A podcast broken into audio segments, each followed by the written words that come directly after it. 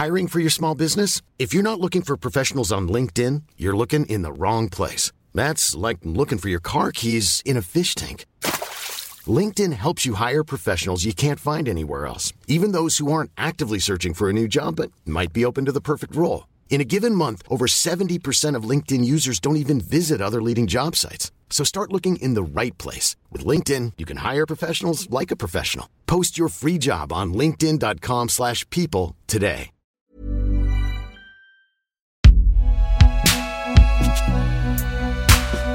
Produit par Binge Audio.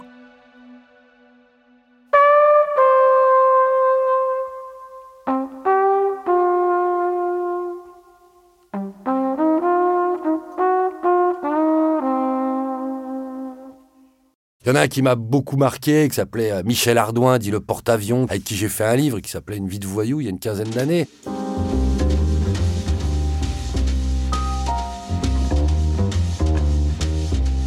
Michel Ardouin, le porte-avions, on dit portave. Alors ce qui l'a rendu célèbre, ce garçon, c'est qu'il avait été associé de Jacques Mesrine, comme on dit, de Mesrine pour les non-initiés, l'ennemi public numéro 1 des années 70, de la deuxième partie des années 70, et ça avait été un de ses associés. Il l'avait notamment fait évader du tribunal de Compiègne. Donc Michel était allé le chercher, il cachait des flingues dans les toilettes du tribunal, etc. Bon voilà, ça l'avait rendu assez médiatique, y compris dans le milieu, c'est-à-dire auprès des voyous, etc. Et c'est d'ailleurs Mesrine qui lui avait donné ce surnom de porte-avions.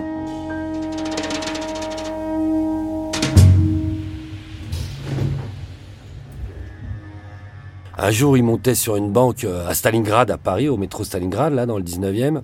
Il y avait Mesrine, il y avait Portave et un troisième Lascar. Ils étaient en train de s'équiper dans l'appartement qui leur servait de planque. Donc ils mettaient des gilets pare-balles, ils se mettaient des calibres partout, etc. Michel avait pour habitude de mettre deux énormes flingues, je crois que c'est des Colt 45, je sais pas quoi, enfin des trucs à l'inspecteur Harry, là, des énormes pistolets automatiques. Et il en prend, je crois que quand il s'équipe, il s'en met un premier dans la ceinture, un deuxième, un troisième derrière, enfin c'est ses habitudes. Et Mesrine se retourne, le regarde, et je crois que c'est la première fois qu'ils se rencontraient pour les taper. C'était le troisième mec qui les avait présentés. Et ils se tournent vers le troisième mec et ils disent « Putain, ton pote, c'est un porte-avions. C'est un vrai porte-avions. » Toute l'artillerie qu'il avait. Parce qu'en plus, Michel, il faisait 1m90, 120 kg de muscle. Enfin, c'était une bête, c'était un mort, c'était un videur de boîte, quoi. Il était monstrueux. Alors lui, il avait un parcours très atypique puisque c'était un fils de famille, grandi entre Neuilly, le 17e, etc., qui avait été en des écoles privées, catho, il jouait du piano classique. Son père avait une petite boîte de savon, un petit industriel, et sa mère, elle avait un magasin de chaussures, rue des Acacias, à côté de l'Étoile et tout. Enfin bon, voilà, rien de... Sa sœur est devenue journaliste, je dirais pas dans quel journal, mais dans un grand journal national. Et voilà, il avait même un demi-frère trader aux États-Unis. Donc c'est vraiment le mec qui avait... c'était par vice. D'ailleurs, je lui disais, mais pourquoi t'es devenu voyou ? Enfin, comment t'es devenu voyou ? Il disait, Jérôme, je suis né avec le 22e chromosome, celui du vol. Donc lui, il avait un profil totalement atypique, un type extrêmement cultivé. Et à côté de ça, un assassin notoire, puisque c'est pas lui qui le disait, mais moi les gens me disaient, on a compté, Michel en a fait 17. Alors quand je lui disais, mais Michel, t'as tué 17 personnes, je lui disais, t'es un assassin. Il me disait, mais non, je ne suis pas un assassin. C'était de la légitime défense préventive. C'est des mecs, ils auraient voulu me flinguer, ou avec qui j'étais en conflit, donc j'ai pris les devants, et donc finalement, je suis pas du tout un assassin, c'est juste un contentieux économique mal réglé.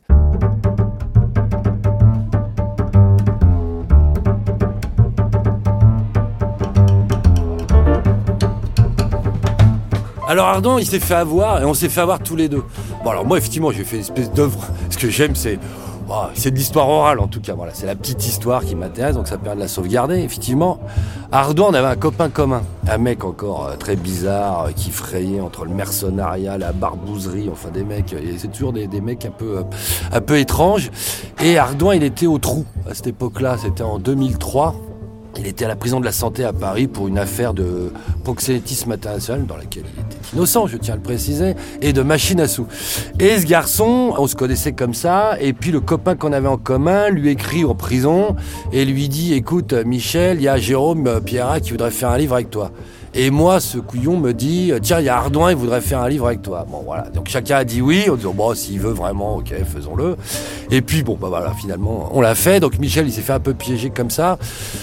Ça l'amusait, Michel, parce que c'était un conteur né. C'était un mec déjà qui avait l'intelligence du récit, parce qu'il était malin, intelligent, cultivé, donc il avait le recul un peu pour raconter sa vie et avoir un regard là-dessus, sur ce monde. Donc ça, c'est le premier point qui était intéressant, il n'avait pas la tête dans le guidon. Et deux, c'était un conteur né, c'est un mec qui aimait, c'est Pierre Bellemare, quoi. Le type, il aimait vous raconter des histoires en longueur de soirée. Donc, il les racontait très bien. Et puis moi, ce qui m'intéressait, c'est que voilà, c'était une figure légendaire du milieu, il avait traversé 4-5 décennies de grand banditisme, côtoyé les grands noms de ce monde-là, etc., les grosses affaires, et puis il avait vu son évolution. Enfin voilà, donc il avait quelque chose à raconter. Et puis il avait évolué en Champions League, c'est-à-dire il était vraiment dans la première division du crime organisé français, du milieu, quoi, de la PEC, du banditisme, on appelle ça quand on veut.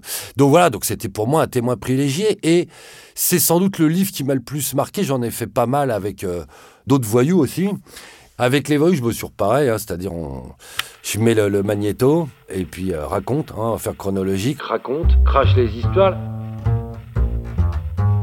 La difficulté, c'est forcément de faire bien raconter l'histoire et puis d'aller au fond de certaines, parce qu'évidemment, ils sont toujours OK pour faire des bouquins, mais bon, il y a une certaine limite dans le récit et dans la confession. Donc voilà, il faut essayer d'aller plus loin, même s'ils raconteront jamais tout ce qu'ils ont fait, parce que, bon, voilà, parce que le voyou, il a par nature quand même un peu du mal à se confier, hein. Même s'ils ont ce qu'on appelle le syndrome de l'agent secret. Enfin, moi, c'est ce que j'appelle le syndrome de l'agent secret. Le syndrome de l'agent secret, pour moi, c'est le mec qui a une vie extraordinaire, au vrai sens du terme, hein, entre guillemets, extraordinaire, hein, mais qui peut pas la raconter. Alors, il travaille à DGSE, il est torse nu sous un ULM au-dessus de l'Ukraine, malheureusement, obligé de dire à sa femme qu'il bosse dans une crèmerie. Bah là, c'est un peu pareil, c'est-à-dire que c'est des mecs qui vont vivre le calibre à la ceinture, des histoires incroyables, hallucinantes, dangereuses, voilà, et qui, malheureusement, peuvent pas trop s'en vanter et les raconter, ou à part dans leur petit cercle et à leur nana. Et encore, c'est pas prudent. Et donc, du coup... Quand il y a la prescription, quand il y a une manière de raconter les affaires aussi, on enlève des dates, on enlève des lieux. Je veux dire, voilà, hein, quand on lit les bouquins, on le sait que les dates sont pas forcément les bonnes, les lieux non plus. Mais voilà, il y a une envie de se raconter, comme je pense, au bout d'un moment, pour certains, et de faire sauter le verrou. Ils l'ont tellement fermé en garde à vue, en partout, etc., qu'il y a un moment, ils vont dire « Oui, c'était moi, là. Allez, je te le dis, c'était moi. »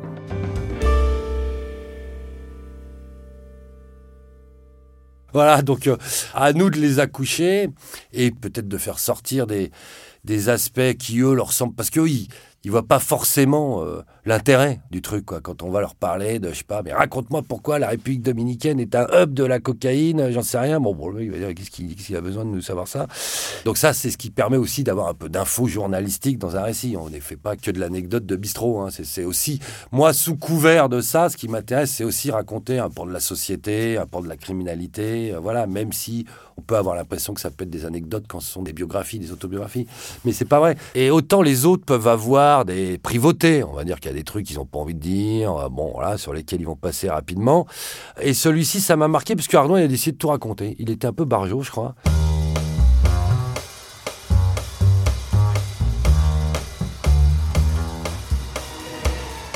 Et donc, c'est un type qui a plongé très vite, d'abord un peu plus en noir, à 14-15 ans, les bagarres de bandes, de trucs, et puis qui était rentré dans la délinquance très rapidement. Vol, petit vol, cambriolage, et puis après, braquage, beaucoup, parce que braquage, c'était le sport national des voyous dans les années 70. Donc, il s'y a donné beaucoup, rencontre avec Mesrine, enfin voilà, après, il avait fait l'héroïne au début des années 80, désolé, mais bon, c'était la mode, entre guillemets. Donc, lui, il dealait de l'héros, enfin, il avait tout un réseau. Je me souviens, quand il a été arrêté, on avait même mis dans le livre des articles d'ailleurs, il avait été arrêté avec un arsenal hallucinant qui avait fait flipper les flics. Il avait des sarbacanes avec des fléchettes enduites de curare. Il avait récupéré du curare, il faisait lui-même un fou furieux. Donc chez lui, je me souviens, il y a la photo du journal dans François, on voit les sarbacanes, les trucs, il avait un bordel, des gilets pare-balles, des flingues de partout, enfin un fou furieux, il adorait les armes et tout.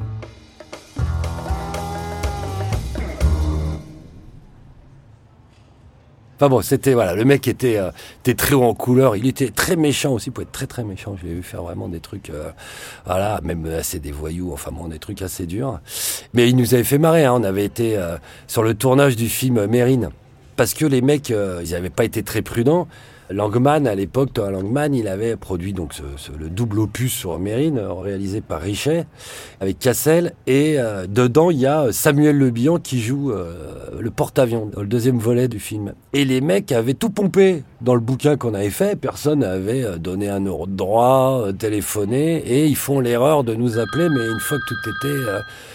pour dire voilà, Samuel Le Bihan aimerait rencontrer Michel Ardouin. Alors il m'appelle moi, parce qu'il savait pas comment le joindre, j'appelle Ardouin. Michel, en bon voyou, qu'on avait rien à foutre, il me dit Samuel Le Bihan, je l'emmerde, j'ai rien à voir, etc., etc. Enfin bon, je suis désolé pour lui, mais... Et puis en revanche, il me dit, moi, ils vont me payer. Alors les mecs, c'était assez drôle, ils l'avaient invité, croyant lui faire plaisir, ils l'invitent sur le tournage. Vers Saint-Germain-en-Laye, là-bas, ils avaient reconstitué les quartiers d'eau de sécurité de la santé. Donc lui, il arrive là-bas, et puis ils lui disent « Bah Michel, est-ce que vous voulez visiter les décors ?» et tout. Il dit « Écoute, j'y ai passé assez d'années en vrai, j'en ai rien à foutre de ta prison en carton. Allez où ta caravane ?» Je me souviens de l'expression. « Allez où ta caravane ? Il va falloir me faire un chèque. » Vous entendez la caravane de producteur, là. Et donc, les mecs « Ah bon, mais ouais. » Donc il était reparti, je crois. Pas dire de bêtises, maintenant il est mort, mais je crois qu'ils ont dû payer 50 000 euros ou 80 000 euros. Puis il leur avait dit, de toute façon, si vous ne voulez pas me payer, je vous envoie 200 caravanes de gitans demain, je vous bloque le tournage, etc. Enfin bon, il aurait fait tout un cinoche. Mais c'était du bluff, le mec n'aurait jamais rien fait. Et le soir, il m'avait appelé en me disant « Ah, tu vas te marrer !» Mon cru, c'est con, comme si j'allais revenir avec des flingues, tirer sur tout le monde là-dedans, etc. Il me dit « Wow, ça a marché, hein. » J'ai poussé un peu la voix, j'ai froncé les sourcils. Et puis voilà, voilà, le mec, c'était un peu... Mais il était assez marrant, comme mec.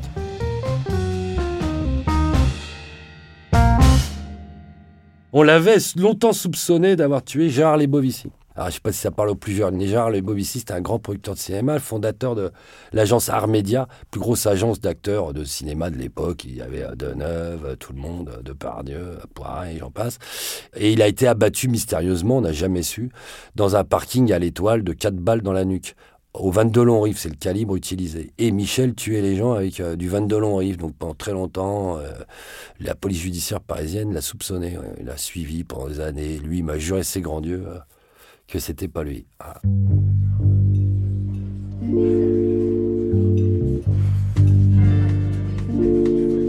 Et l'éditeur qui l'avait sorti, on peut en parler, c'est Claude Durand, chez Fayard, qui était un éditeur mythique, qui est décédé aujourd'hui. Je lui avais proposé le bouquin, et ça s'appelait donc « Une vie de voyou », ce livre.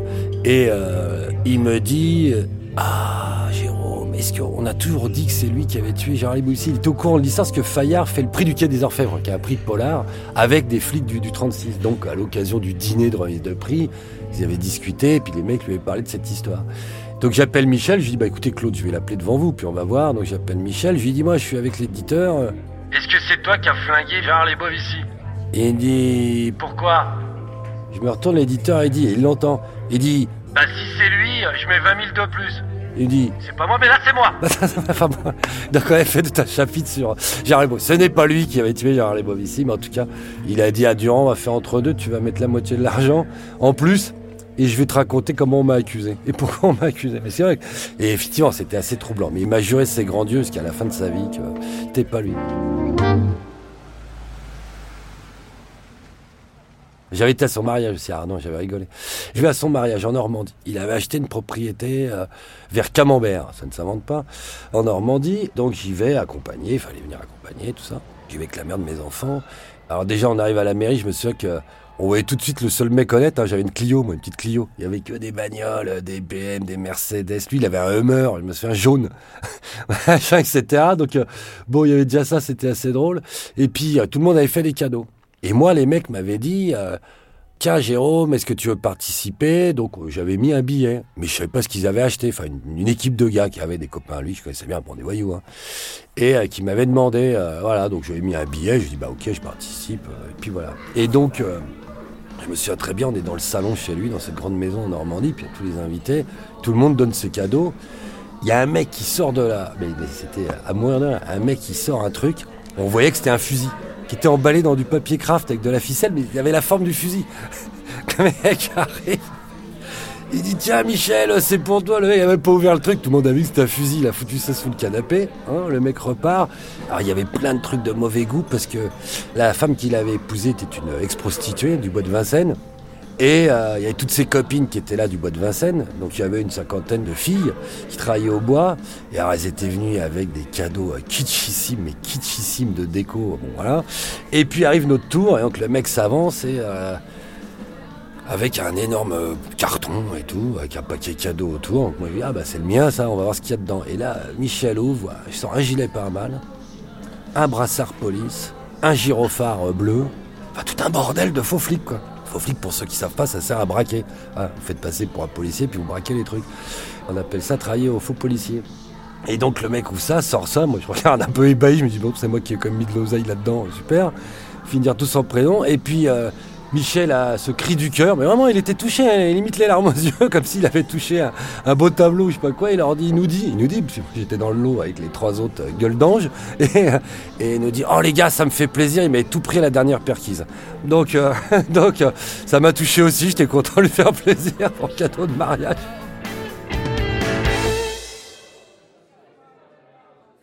Et je me souviens à la mairie, personne rigolait.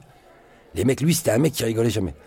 On est à la mairie, le maire, il c'était un petit bled, il faisait des blagues. Alors, on était peut-être 200, quoi, donc que des gueules pas tenables, vraiment que des gueules. Hein, là-dedans, à part moi, il y a vraiment que des tronches un peu dures, des gonzesses hallucinantes, des filles qui travaillent en camion, quoi, au bois de Vincennes et tout. Puis on les repère un peu au look, et donc voilà, le tableau était surréaliste. Et puis le pauvre maire là-dedans qui essayait de faire des blagues, genre c'était un samedi après-midi, il faisait beau, au mois de juin, donc le mec c'est un mariage, hein, c'est heureux... Et les blagues qui tombaient, mais à plat, personne rigolait. Et Michel qui disait, on enchaîne, monsieur le maire, on enchaîne. Comme ça, avec une gueule. Et le mec, il était crispé à la fin, il était transpirant. Et si, il y avait un avocat qui était avec moi, je me souviens, c'était son avocat qui était présent. Et à la fin, l'avocat, on fait la photo devant la mairie, une espèce de photo de groupe du mariage. Et l'avocat, il me dit, Jérôme, te mets pas dessus, là, il y a association de malfaiteurs.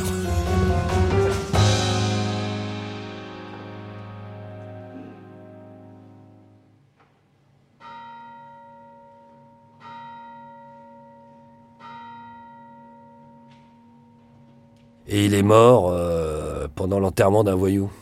Ouais, pendant l'homélie du Curton. Enterré à Corse, à Paris, dans une église. Un mec qui avait été voyou, puis après qui avait tenu des bars, des restaurants et tout. Un vieux Corse. Et pendant la cérémonie à l'église, au premier rang, Michel était debout. Et il a fait, alors c'est pas un AVC, mais une espèce d'attaque cérébrale. Et puis il est tombé d'un seul coup par terre, et 2 heures après, il était mort. Et sa femme, qui est une Corse, qui a le record de France de condamnation pour proxénétisme hôtelier, hein. Marie-Lou, on l'appellera, et on fait un livre en ce moment, à lire bientôt. Et alors Marie-Lou, elle m'avait fait rire, parce qu'à l'enterrement d'Ardouin, l'enterrement de voyous, faut y aller, les enterrements de voyous, c'est toujours un grand moment. Avec des vieux voyous, il y en avait même un, je me rappelle, en douche, j'avais pris une photo de ses pompes, parce qu'il avait des pompes bicolores, blanches et noires, comme dans les films Borsalino et compagnie, hallucinant. Les manteaux, ce qu'on appelait manteaux poils de chameau, c'était beige, machin, enfin les trucs de voyous. Il y en avait une dizaine. Et elle était venue, elle m'avait fait marrer. Elle me dit, Jérôme, elle m'appelle, elle me dit, Jérôme, j'ai pris un moine bouddhiste et une moniale pour la cérémonie. Je lui dis, mais Marie-Lou, c'est quoi l'histoire? Il n'était pas bouddhiste. Elle me dit, si, il avait monté le club yoga à la centrale de Clairvaux. La centrale de Clairvaux, c'est pour les longues peines, hein, c'est une prison. Et très dur, de haute sécurité et tout, il avait monté un club yoga là-bas et qu'un mec s'appelait Michel Vaujour, qui s'est évadé de la santé en hélicoptère avec sa femme qui était venue me chercher. Bon, voilà, eux deux, ils animaient le club yoga de la centrale de Clairvaux pendant des années. Et donc, une petite confusion entre bouddhisme, yoga, enfin. Et effectivement, alors, je me souviens, il y avait la veillée du corps à l'hôpital Tenon à Paris, c'est un hôpital dans le 20e, juste à côté du cimetière du Père-Lachaise. Donc on se réunit là-bas dans la chambre mortuaire pour lui rendre un hommage avant de... Et effectivement arrive un moine bouddhiste, on aurait dit Yoda dans Star Wars. Tellement il était petit, bon il n'avait pas les oreilles pointues mais le même, hein. Yoda avec une moniale à peu près la même, avec des crécelles et tout. Et ils ont commencé à psalmodier en tournant autour du cercueil et je revois les 10 voyous. Un peu à l'ancienne, donc inutile de te dire que le yoga, le bouddhisme et tout ça, c'était assez loin d'eux. Et les mecs regardaient le truc en disant, mais qu'est-ce que c'est que ces olibrius et tout. Enfin, c'était assez drôle comme scène, voilà, assez surréaliste. Voilà comment a fini Michel Ardouin.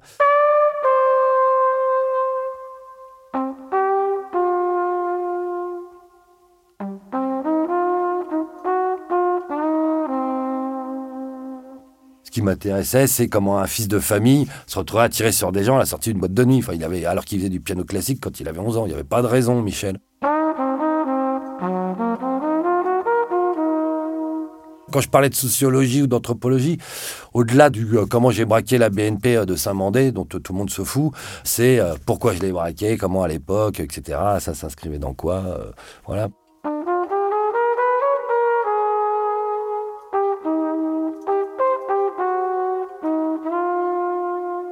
Parce que, comme avait dit le professeur Alexandre Lacassagne, père de la criminologie moderne, à la fin du 19e siècle, il a dit « La société a les criminels qu'elle mérite ». Voilà, et c'est sans doute le meilleur adage. Donc, en observant ou la société ou ses criminels, vous arrivez à avoir un petit pan de vérité.